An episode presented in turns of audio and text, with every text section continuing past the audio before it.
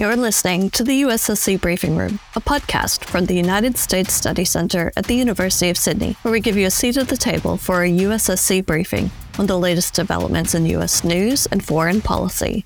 We'll cover what you need to know and what's beneath the surface of the news.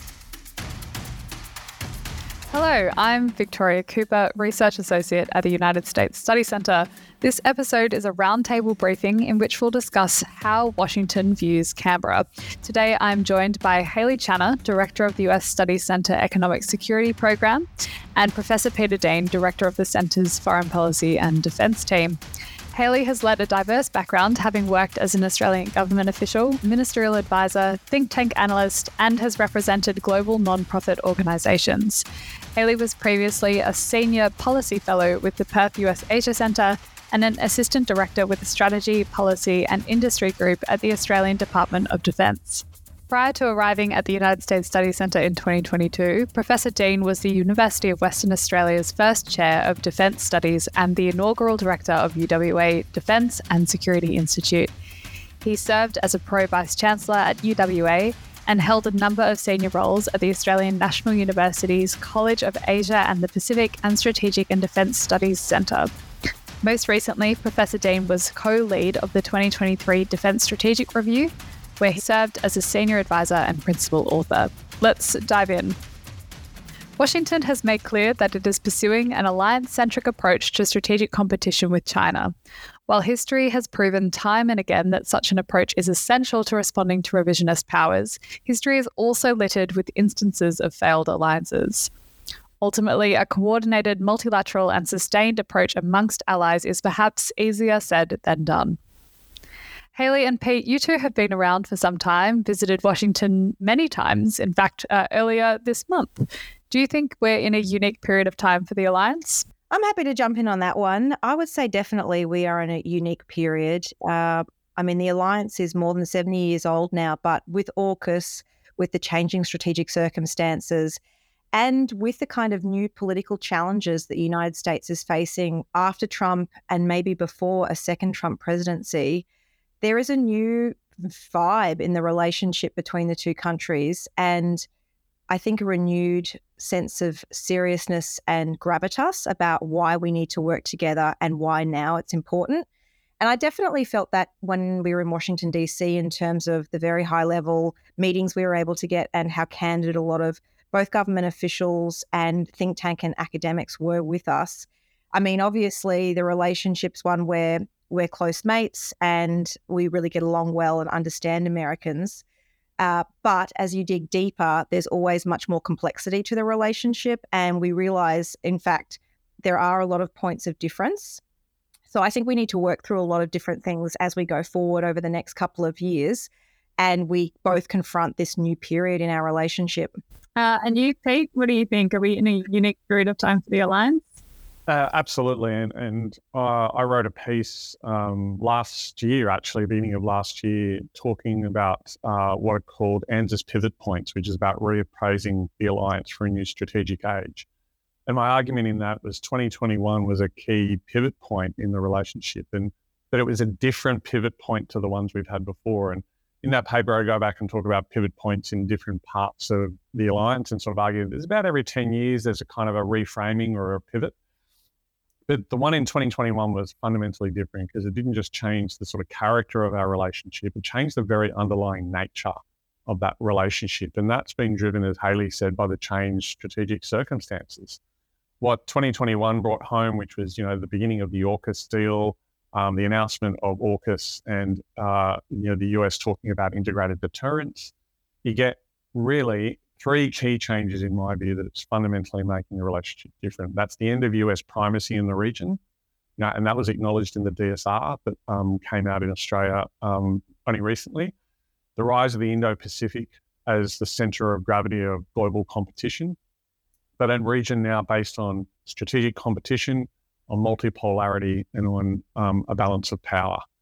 And then, of course, Australia's role in that collective um, integrated deterrence approach that the US announced in 2021, along with other US allies and partners such as Japan and the Philippines, um, and even the Quad with, with India.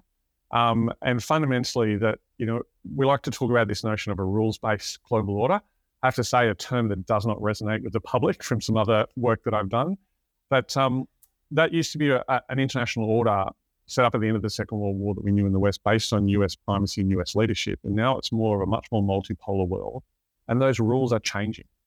Um, and so we're in a very different strategic era than what we have been in our relationship with the Alliance in the past, particularly that we live in the most important geostrategic region now. Um, the tyranny of distance we used to enjoy in Australia has been replaced by the power of proximity. And at the same time, we're having the relative decline of the United States. So it's a very different era. Um, and this is adding new elements to, to the alliance relationship, such as AUKUS, um, the, all the discussion about advanced science and technology, but also particularly post the war in Ukraine, not well, not post, the war's still going, but since the start of the war, um, a much more emphasis on defence industrial cooperation as well. And I think, yeah, as you say, Pete, you know, we've been seeing all these pivot points, and one of those pivot points is that our region of the world um, is becoming more and more important. And so I think Australia is featuring a lot more in alliance conversations with the US. So, what do you think the US is looking to Australia to provide in terms of supporting the alliance? And Hayley, I'll start with you again. Well, it's funny, Victoria. I went to Washington, D.C. for the very first time back in 2014. I was a young 20 something. And at that time, I was researching a topic about what can US allies do for the United States. So it was a bit of a turn around the Kennedy speech about ask not what your country can do for you, ask what you can do for your country. And at the time in 2014, Americans were telling me that the best thing Australia could possibly do for it is sign up to the Trans Pacific Partnership. And now I come back to Washington, D.C., you know, almost 10 years later, and we're in a totally different environment where it's now no longer the United States in TPP, but Australia is in the Comprehensive and Progressive Trans Pacific Partnership, the CPTPP, without the US. And the US has launched this other thing called IPEF, the Indo Pacific Economic Framework. In economics, there are lots of acronyms. In fact, I'm finding there's much more than there are in the defense world, Pete. Amazing. So, if ever I felt locked out of a, partic- a particular subject, um, first it was defense and now it's economics. Um, but basically, I think Victoria, the United States is looking for things from its allies. For many years, it's been asking for its allies in Asia to step up and spend more on their defense. I mean, in the Europe context, you have uh, European countries, in some cases, spending more, and in some cases, debating spending more on their defense because of Ukraine. In Asia, all of these countries are developing their militaries. Obviously, we're going to try and spend more than 2% of GDP on our defense, and AUKUS is going to be a huge expense in that, some 300 and 300 plus billion dollars. Um, but the US is looking for a lot of things from Australia. I think it's re- very much looking towards Australia for help with the Pacific. Um, and in DFAT's just released budget, we see more money going to the Pacific. So I think the US is looking to Australia to provide some guidance on how to best engage the Pacific because they have been our neighbours for forever and we know how to work with them. However, there's also this risk I've been told about that I've just learned. It's called Oz splaining, as in Australia explaining to America. Um, so we really are at risk of doing that if we try and overstep our mark and really tell them what we think they should do in the Pacific. So there's a, a real delicate balance we need to play in terms of providing guidance rather than um, instruction and making sure that countries in the Pacific aren't overwhelmed by the new attention that's been brought by things like China in the Solomon Islands potentially having a military base there and now huge US interest and engagement, opening new embassies. Um, but look, Victoria, I could talk, um, you know, for hours on what the US expects of its allies. I think that's just one snapshot in this more challenging environment we face. Mm. And I might roll that into a new question for you, Pete. Um, from Washington's perspective, you know, we're seeing that Australia does have a role to play. Um, but what are the priorities? You know, what are the immediate priorities for the alliance? Um, thanks for that. And that's you look, I, I, agree with everything Hayley said. And one thing uh, you you've got to learn when you get to know Hayley, or particularly when you work with Hayley, acronyms is something that she does love. So she likes to not only learn those of the defence and, and economic sector, but also create new acronyms for us to use here at uh, at USSC. I like to punish people who are punishing me. well, I think it's you know what we have to do is part of part of the uh, international security club. Um, look, uh, what I'd also say is, uh, you know, the, Australia hasn't been never more important to Washington DC than since the Pacific War, um, and that is comes down to that the Pacific is is more important. Asia is more important. Um, Coral Bell once famously said about the alliance, you know, the great international relations scholar, um, that Australia's interests, uh, uh United States' interest in Australia is always relative to the US's interest in Asia. And, and now we talk in that context of the US Pacific, uh, Indo-Pacific. So the more and more the Indo-Pacific becomes of uh, strategic importance to the United States, the more they're interested in Australia. This is also spilling out, as Hayley said, to strategic competition into areas that were once sleepy backwaters in, in, in the strategic realm of the South Pacific. In fact, if you go back to the Cold War, Australia was a very sleepy backwater. You know, we were down in the fourth or fifth level of priority because we were far away from the, the center of gravity in Europe for that Cold War, or even the contestation um, in, a, in a lot of that period that was happening in East Asia on the Korean Peninsula um, and places like that.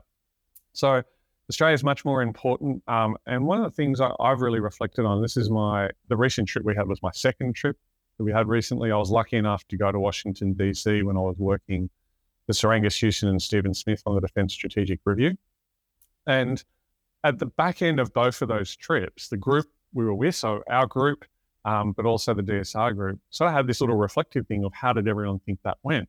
And the biggest overwhelming takeaway from me from both of those was just the level of access that we got, the level of interest in Australia, and the real frankness in US officials and think tankers in wanting to talk to us about the issues the US is facing and the region was facing, but also really listen to Australia's view. So, and, and you know, this is, I, I, did a trip with a former foreign defense minister, with a former chief of defense force and chief of the Royal Australian Air Force.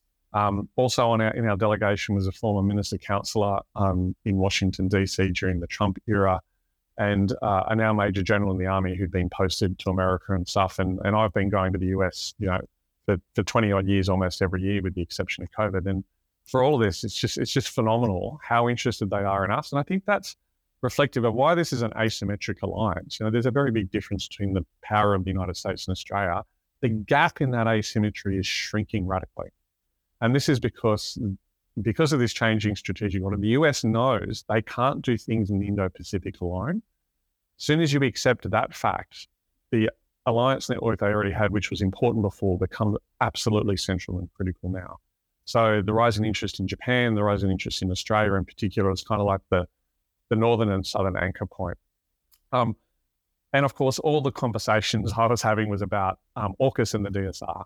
So they wanted to know about the DSR. There's really positive feedback in the US about that because they saw that as a, as forward leaning and, and its emphasis on the balance of power and emphasis on allies and partners in the region very much lined up with, with the US and Japan view, for instance. Um, but AUKUS, you know, is really capturing the imagination of the think tank community and the administration. There's this funny thing in the US where sometimes it takes them a while to debate and argue and get their act together and um, that sort of stuff. But once they settle on something and the system slowly spins up, it really starts to get focused. And my takeaway from um, the trip, most recent trip, is that the AUKUS piece, both Pillar One and now Pillar Two, has really spun up. And uh, and I think one of the things that's a real risk is that um, the question for Australia and, and the United Kingdom in AUKUS is will we be able to keep up when the US system really spins up and starts going at a million miles an hour like, like it's capable of doing? Yeah, it's a it's a great question. Something we're going to have to keep an eye out on. I do love the idea, just you know, on a personal and professional level, that Australia's never been more popular. You know, if there's any contest I want to win, everyone likes being popular, right? Everyone likes being the cool kid. Totally. If there's you know? any contest I want to win, it's the contest of popularity. So, you know, embarrassingly, sometimes I ask American officials if they like Australian or Brits more. I just want to know what they really think of course they say Australians, but I'm sure they say the same thing to the Brits. Well, there's like, isn't that that great YouTube clip of Obama where it's got him saying that, you know, the best friendship or the best alliance or the best relationship. And it just is him in 25 different countries saying exactly the same line. I've seen it on YouTube floating around. It's when bands look behind their guitar to see the, the home city of the, that they're playing in. Yeah. And look, it's it's interesting. Like you know, we've obviously been mates, if you want to use that term, but I hate. I've got to say, I hate the mateship term in relation to the alliance. Um, and and you know, the other thing is uh, while that that mateship campaign played well in Washington, it did not play well back here in Australia. We did polling and figures on that. You know, it's also it was extraordinarily gender biased, I have to say. Um, so really, you know, fifty percent of the population found it difficult to associate with that, and made even worse when they had all males as the original support crew there in Washington. But um, one of the things I reflect in, and I'll say, is like, yeah, we've been friends with America and we, we get along, and suddenly we're, you know, we're, we're in the same cool group in the Indo-Pacific together, and they're the kind of big kid on the block, and they're paying much more attention to us and um, than before, and that's nice. But at the same time, we're kind of looking at going, yep, no, we want to do, and there's lots of things to align but there's a few things here we don't always like i don't always want to go off and do what you want to do and hang out with you and do this that and the other.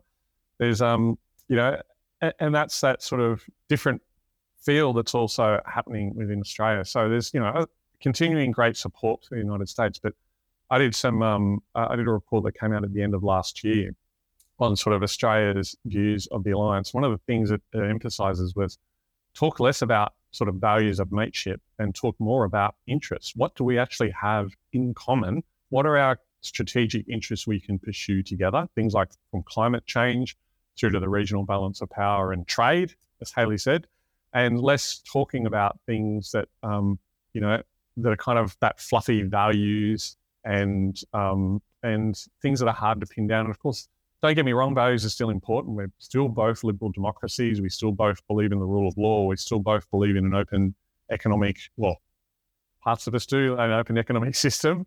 And that, but there are tensions in that part of the relationship as well. Yeah. Yeah, totally. Um, I might ask as well, you know, we spent some good time in Washington. And one of the things that really struck me about being there was that you could walk down, just toddle along any kind of street and stumble across a think tank.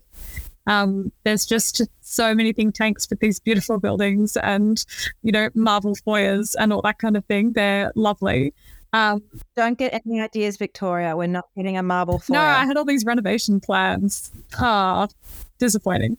But um, I guess I wonder, you know, we didn't just spend time in the nice buildings. We also spoke with think tankers and we spoke with US government officials on foreign policy. And I guess I wonder, you know, like what are the differences between some of our think tanks and Washington think tanks or uh, think tanks in the US government in terms of the foreign policy direction of the United States? Do you think there's a synthesis in terms of how the US government's interpreting its foreign policy versus its think tanks? What do you think? Wow, that's a big question. Um, the difference between Australia and the US on think tanks is that in the United States, people who work in government transition in and out of think tanks, and that doesn't happen in Australia. Um, even though I've worked in government, I think I'm a bit unusual because either you stay working for government or you work for think tanks and academia in Australia. So in the US, they get this fantastic cross pollination where you know when you're talking to think tankers, they might go into the administration one day, so you could actually be influential. But also, that's what I believe it strengthens US policy because, to be frank, academia and theory provides a basis for some of the best ideas. And then when you go into government, you get a dose of reality, all your dreams get completely crushed. And then you realize exactly what you can and can't do. And have um, a melding of those two things is the perfect system for a democracy.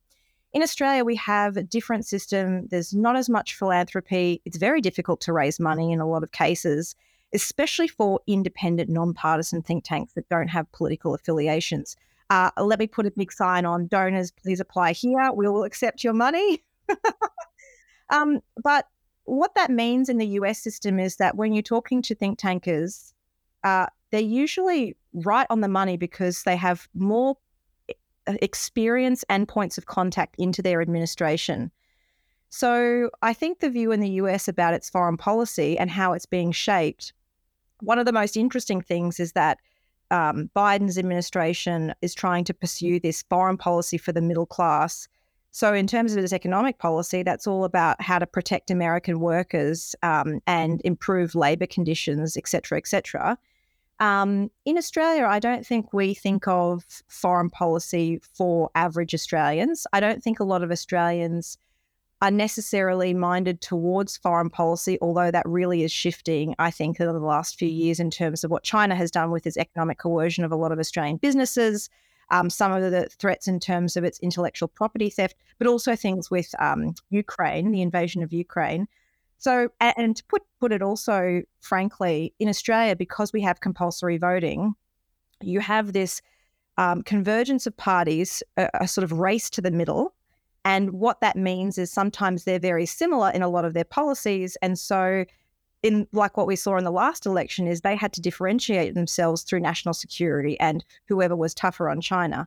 In the United States context, they don't have compulsory voting. And so it's a race to the edges where you have people on both sides of the extreme. So that's what gets people out to vote. So you have very different dynamics in the political uh, makeups of both countries and in the think tanks. And that changes how average people in both countries think about their foreign policies. Look, I, think there are a couple of interesting points there. Um, look, totally, the differences between the think tank community is really stark. Um, you know, I, I've kind of worked in government. Obviously, I worked for seven months on the DSR, sort of sitting inside the Department of Defence. Um, you know, I've been lucky enough to work at ANU when we had the staff college contract. I've been in the army. I've done a few bits and pieces, but Hayley's right. Like, you know, you look at someone like Paul Dibb, for instance, um, you know, the, from the, the doyen of the Dibb Review and other things like that. You know, he ran, you know, uh, an intelligence agency. He was a deputy secretary. He did the Dibb Review, but he's also a professor with a PhD who wrote, you know, a really important book on the Soviet Union and things like that. And he's one of the few people I know who've ever gone in and out at a very high level you know, if you look at someone like Hugh White, Hugh left the department as deputy secretary, went to ASPI, and has never gone back into government. So it's, we have it's a bit rare in the Australian system, and I think we're less for it. I think it would be a, much better if there's more opportunity for people in government to come out and sit in think tanks on secondments, and vice versa. Um, so you do get a bit of a rich, different environment in the United States. And I think one of the things about having some government experience or some experience within the system, you get to understand what's the art of the possible versus, as Hayley said, what's the art of the, you know, the theoretical understanding and the broad background of that. And, you know, I take, I remember reading Thomas Christensen's book on the China Challenge, where he talked about all his time as being a professor and lecturing things on international relations and trade, and then sitting in a room with Chinese officials in Beijing trying to hammer out trade deals and other deals and realizing what he was teaching and what he was doing, there was a quite a big disconnect between those two things. Um, so there's a place for both of those things. It's, you know, and I think really the think tank world is where you try and draw those two things together. Um, and I think that's where we offer a unique opportunity. And it's a bit of a different system in the United States. Obviously, the alliance is taking on new importance, but are there any areas of concern that are impacting cooperation between our two countries? Yeah, so I think the major area of concern for the relationship is actually in the economic and trade space. And that's mainly because we're seeing this incredible shift in tack by the United States to implement far reaching industrial policy, domestic US policy, um, including under a couple of different acts. So the first one is the Inflation Reduction Act, the IRA or IRA, and the other one is the Chips and Science Act. Now, taken together, these two agreements are about a couple of different things, and they're not all good and they're not all bad, um, but they've got different aspects. So, one of them, um, the Inflation Reduction Act, is about bringing manufacturing jobs back to America. It's also about reducing carbon emissions through subsidies for electronic vehicles and battery components. And then the Chips and Science Act is all about getting more semiconductor chips, these advanced uh, microchips used in almost every single electronic device, getting more of those into American supply chains. But where these two domestic acts come into a bit of a problem for Australia is that the US is trying to change global supply chains through implementing its domestic legislation, and that could have negative uh, carry on effects for US partners and allies. So we've already seen this in relation to the IRA in terms of the US subsidizing its own domestic electronic vehicle uh, manufacturing base, which means it's undercutting other manufacturers, including in US allies like South Korea and in some European countries. Um, And what this is really meaning for Australia is, in one sense, it could be very good for Australia because as subsidies for electric vehicles go up, all of the components needed for the batteries in those vehicles, like lithium ore, will also go up with the higher consumption.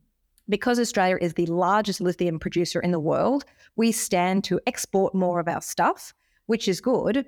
But it also means that there's other parts of the legislation that make it very difficult for Australian companies to receive any kind of investment from China. So, for example, if you're currently a lithium company now and you have anything uh, to do with China or a Chinese company, in a few years' time, you might not be able to be eligible for any of the kind of US subsidies or other um, tax relief if you are still associated with that Chinese company. So I guess the difference here is that in the US, the US is seeing a lot of, if not all, Chinese investment as bad investment, whereas in the Australian context, we see things quite a bit differently. So the US is in the midst of creating workarounds for partners and allies to be able to access things under the IRA. And I think also it might need to tinker with its Chips and Science Act in the future but this is a real area we're going to have to continue working very closely with the United States on. And it is also trying to uh, patch up its legislation as it goes.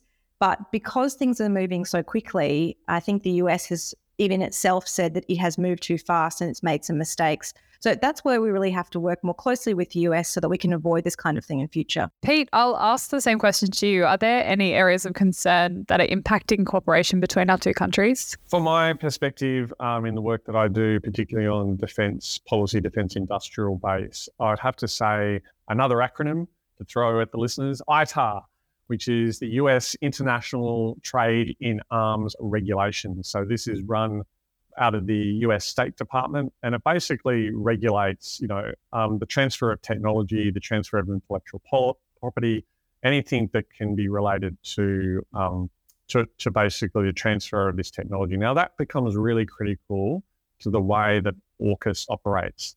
And there's a lot of problems, most people would say, with the ITAR um, base. It's tried to be reformed several times before, so there's been attempts at industrial integration, technology sharing through the Defence Cooperation Treaty of 2012 with Australia, and then Australia's addition to the National um, Technology and Industrial Base in um, 2017.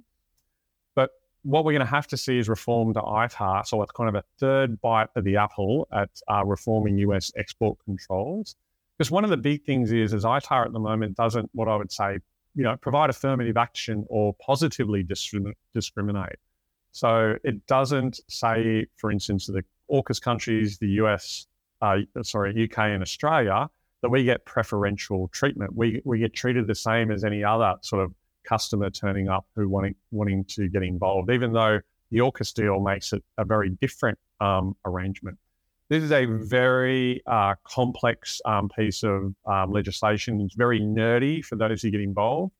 But for those who are involved in it and know stuff, um, it is a really complex area, as I said, but it's really important um, to be able to get better, um, you know, industrial sharing and defence cooperation sharing and technology sharing. So I think the real key is that the ITAR provisions were created for a different strategic era in a different strategic age. And if you're going to pull out a piece of paper, and in the era of great power strategic competition in the Indo Pacific and the importance of allies to integrated deterrence, you would not design ITAR the way it is at the moment. So you have to reform ITAR. And of course, there's lots of special interests involved here. There's the defense industry community, there's the labor unions, there's the Senate, there's the House of Representatives, there's the business community, there's the Pentagon, there's the State Department, there's a whole range of the list goes on and on and on. And so, what we really probably need is a multi pronged approach to this. And I have to say, when we're in the US, overwhelmingly, the people in the White House and the Pentagon, they want to get on and they want to solve these issues. Um, and, you know, the people we spoke to up on the Hill in Congress also want to do that, but it's difficult to unpack this. Um, so, it's going to need executive level, so White House executive order um, in place, but it can't just be the White House driving this to cement these powers, we need the US Congress needs to consider legislation that clarifies what the executive branch discretion can be around streamlining export controls. and how we can sort of give affirmative action to the AUKUS um, nations. Now, this is not just also about AUKUS. And over the longer term, this has to go more broadly because what we're seeing in strategic competition in the war in Ukraine has shown what we really need to do is do broader defense industrial based collaboration. And this is no longer about, you know, the US being the, you know, the leader of uh, or the hegemon in many of these areas and able to control access to technology and stuff. This is about a much more flatter structure, much more sharing. Um, and that's easy to say, very difficult to do, but it's it's an absolutely essential piece of what we're doing. And and to give uh, a plug to one of my staff and some of the work we're doing here, um, we've recently released on the 17th of May a report called "Breaking the Barriers: Reforming U.S. Export Controls to Realize the Potential of AUKUS." Tom Corben from the um, Foreign Policy and Defense teams worked on this. But the lead author of this is Dr. William Greenwalt. He's a non-resident senior fellow at the American Enterprise Institute and he is one of the architects of uh, you know the earlier attempts to reform, so bringing Australia into the national defence industrial base. He's a former Undersecretary of Defence for Defence Industry Policy. He's a, one of the world's experts on this stuff. So there's some really practical ways to progress this forward. Um, and I think that's essential reading for anyone who's interested in the success or not of AUKUS and uh, people who are interested in this broader defense industrial debate that we have to have, particularly from the lessons that Ukraine are giving us. A great response and shout out to Tom Corben for all his work on the ITAR reforms, um, threading the needle on Australia's side. It's great. Um, thanks for explaining the importance of that as well, Pete. That's fantastic. I'm keen to get a favorite statistic or fact or news report or study, um, something that we might have missed. So, which one did you choose? Well, uh, um, I'd have to say the favourite statistical fact is, is one of our own, one of yours actually, Victoria, from the, the polling data. And that is the significant change that we've seen in the United States about their view of Australia's security to um, the security of the United States. So we've seen a jump in since we last did the polling data um, to, you know, from I think 44% of Americans who thought Australia's security was important to the security of the United States to 58%. Now, that is a significant jump forward. I think that has a lot to do with the AUKUS announcement. But I think this is part of the broader recognition by the public in the United States of America that the United States allies and partners, and particularly key allies like Japan and Australia in the Indo Pacific, are actually becoming really critical to America's role in the region and America's security. Now, we know America is a big power and we're a small power or a middle power with small power pretensions, however you want to view us.